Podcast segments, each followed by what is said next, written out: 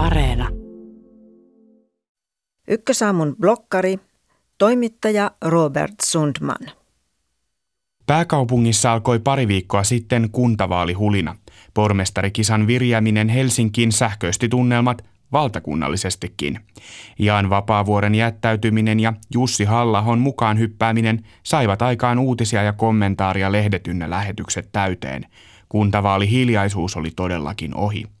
Toimittajan puhelin alkoi soida. Puolueet alkoivat julkaista omia eduskuntavaalikannatusta mittaavista kyselyistä irrotettuja paikkakunta- ja vaalipiirikohtaisia galluppeja. Tavallista roisimpia virhemarginaaleja sisältäviä arvioita jaettiin somessa hehkuttaen. Näin hyvältä näyttää nyt meidän tilanteemme. Yhdessäkään Suomen kunnassa äänestäjä ei valitse pormestaria. Valinnan tekee valtuusto. Vaalien jälkeen pormestari voi olla suurimman puolueen ehdokas tai sitten ei. Näyttääkin siltä, että kuntavaalikampanjointi on saamassa entistä vahvemmin piirteitä valtakunnallisesta vaalista. Puolueet tekevät kampanjaa osin yleispoliittisilla teemoilla. Oppositio, eritoten perussuomalaiset, pyytää äänestäjiä näyttämään vaaliuurnilla, mitä ne ajattelevat hallituksesta. Eduskuntavaaleissa kiinnostaa pääministerikisa. Nyt jopa Lapin Mikko Kärnä tähyilee juuri Helsingin pormestarin valtikkaa.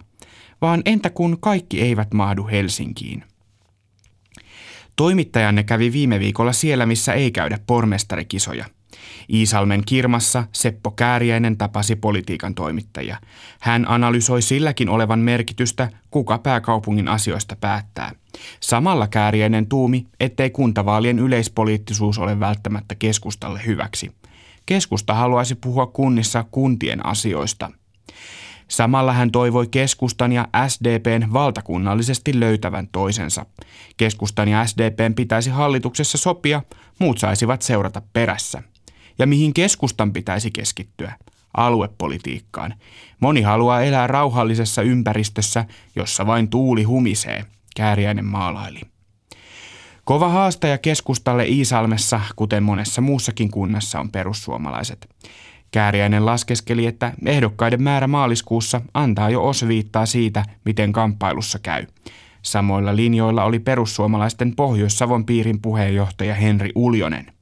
Paikallisyhdistyksen puheenjohtaja Anne Kekkonen kauhistui, kun Uljonen visioi huoltoasemalla toimittajille, miten puolue Iisalmessa voisi saada jopa kahdeksan, yhdeksän paikkaa. Kekkonen toppuutteli, että jos tuplaaminen kahdesta neljään kuitenkin riittäisi. Mutta Uljonen vetosi matematiikkaan. Ehdokkaita on jo kaksikymmentä ja täyteen listaan noin kuuteenkymmeneen saatetaan hyvin päästä. Listan koolla on merkitystä vaalituloksen kannalta. Kääriäinen ja Uljonen olivat lukeneet samat kirjat. Kekkonen tuumi, että perussuomalaisissa puhuttelee selkeys ja ihmisläheisyys. Kerrotaan asiat niin kuin ne ovat. Maahanmuutto ei Ylä-Savossa juuri puhuta. Jyväskylässä vihreiden kansanedustaja Bella Forsgren yritti tsempata entistä puheenjohtajaa Touko Aaltoa ehdolle kuntavaaleihin. Edelliset kuntavaalit käytiin vihreiden huippukannatuksen aikoihin. Jyväskylässä puolue nousi suurimmaksi, Aalto ääniharavanaan. Nyt S D P saattaisi syrjäyttää puolueen, Sanna Marin ilmiö tuntuu. Aalto ei ollut ihan vakuuttunut, olisiko vihreissä enää tilausta hänen soininvaaralaiselle linjalleen. Sen sijaan hän innostui, kun pääsi analysoimaan puolueiden tilaa ja poliittista keskustelukulttuuria. Kokoomuksen Aalto kaavaili häviävän kuntavaalit. Sen jälkeen Petteri Orpo menisi vaihtoon. Edustaja Forsgren taas toivoi vihreille hallituksessa enemmän tukea S D P:ltä. Vaikuttaakin siltä, että sekä keskusta että vihreät haluavat solmia demareiden kanssa liiton, johon muilla ei ole asiaa. Matka päättyi Jämsään pian lakkautettavalle Kaipolan tehtaalle.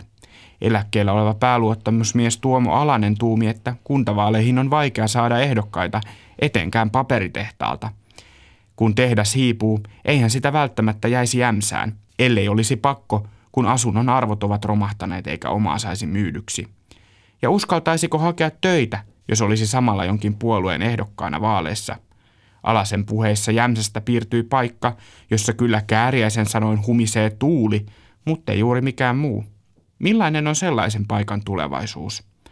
Kuntavaalit käydään kahdeksastoista huhtikuuta.